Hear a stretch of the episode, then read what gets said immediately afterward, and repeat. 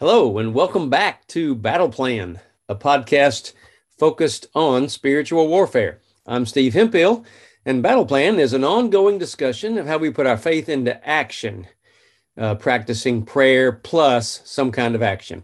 Our website is active faith.org, and my email is stevehemphill1 at me.com. I would love to hear from you. In our last episode, we asked the question Can symbols invite demons into your home and life. Today, we're going to discuss another um, aspect of symbols. I'm going to start a discussion about dream catchers. And in our next episodes, we're going to discuss rabbit's feet and tarot cards. Um, a dream catcher uh, from Wikipedia is a, a handmade willow hoop on which is woven a net or a web it may also be decorated with sacred items. Notice the religious terminology, state sacred items such as certain feathers or beads. Traditionally, dream catchers are hung over a cradle or a bed as protection.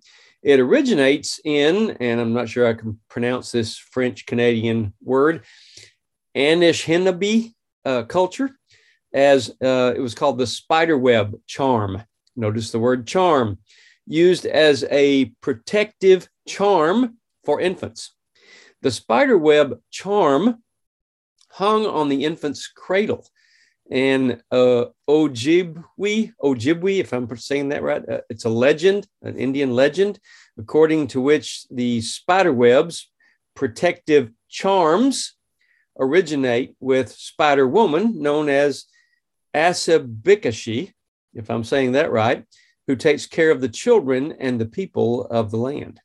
Spider webs were usually hung on the hoop, and it was said they uh, caught any harm that might be in the air, as a spider web catches and holds whatever it comes in contact with. Now, that's what Wikipedia says about dream catchers. So, by definition, a dream catcher is a charm and is specifically designed for protection, usually protection in the night, protection from someone or something.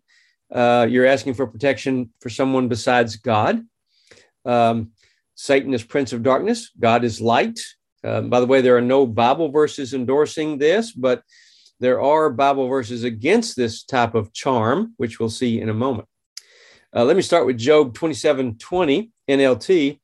Terror overwhelms them like a flood, and they are blown away in the storms of the night. We often think of the night, and there are many verses in the Bible about the night being a time when uh, bad dreams happen, fears happen. Satan does his best work in the dark. Job 4, 13 to 16, New Century Version, we've looked at it before in the NLT. Uh, that says, It was during a nighttime, uh, during a nightmare, when people are in deep sleep. I was trembling with fear all my bones were shaking. A spirit glided past my face, and the hair on my body stood on end.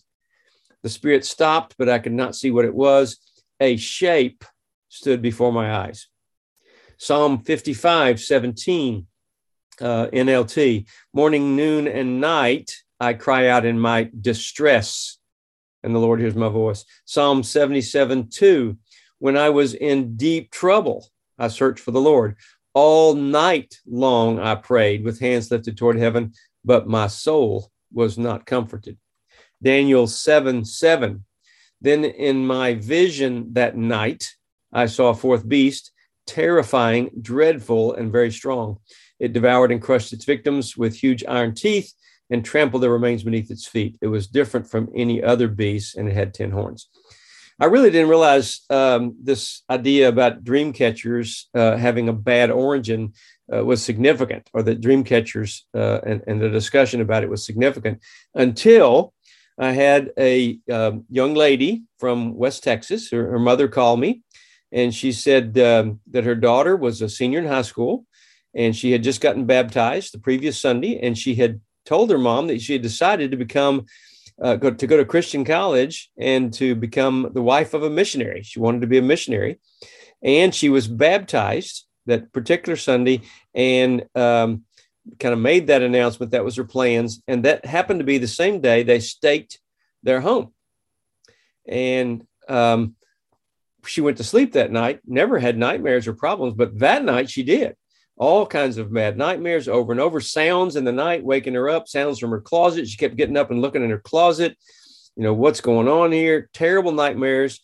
And her mother called and she said, Now, of course, she does have three dream catchers hanging over her bed. And I said, Yes, I think that invites the enemy in. See what happens when you destroy those. And she did, and it stopped. I also had a, um, a lady with uh, some children from California who contacted me and said she was having terrible nightmares and that what part of what she did to make a living, uh, her husband worked, but she also uh, did uh, some special weaving and making of handcrafted items she sold in her own store. And the biggest selling item she had was dream catchers. And she was having terrible nightmares. And I suggested that that might be the source of the problem that dream catchers were asking for protection in the night from someone besides God, and there were no Bible verses for that. Therefore, if it's not, if its origin isn't from scripture, it's from the enemy. And she quit that, started using her skills to make other items that were not dream catchers, sold them as much as she did the dream catchers. God replaced her income that way, and the nightmares all stopped. So, in light of all this, to answer your uh, our original question, are dream catchers good or bad? I would have to say bad. So, in light of today's thoughts, let me suggest part of your personal battle plan might be to rid your home of any dream catchers or any in any shape or form. They can be in jewelry and earrings, wall hangings, and lots of other ways. Maybe you could pray about it like this Lord, forgive me for being naive to the evil influence of symbols in my home like dream catchers. Open my eyes to the reality of how the enemy attacks in subtle ways. In Jesus' name, amen.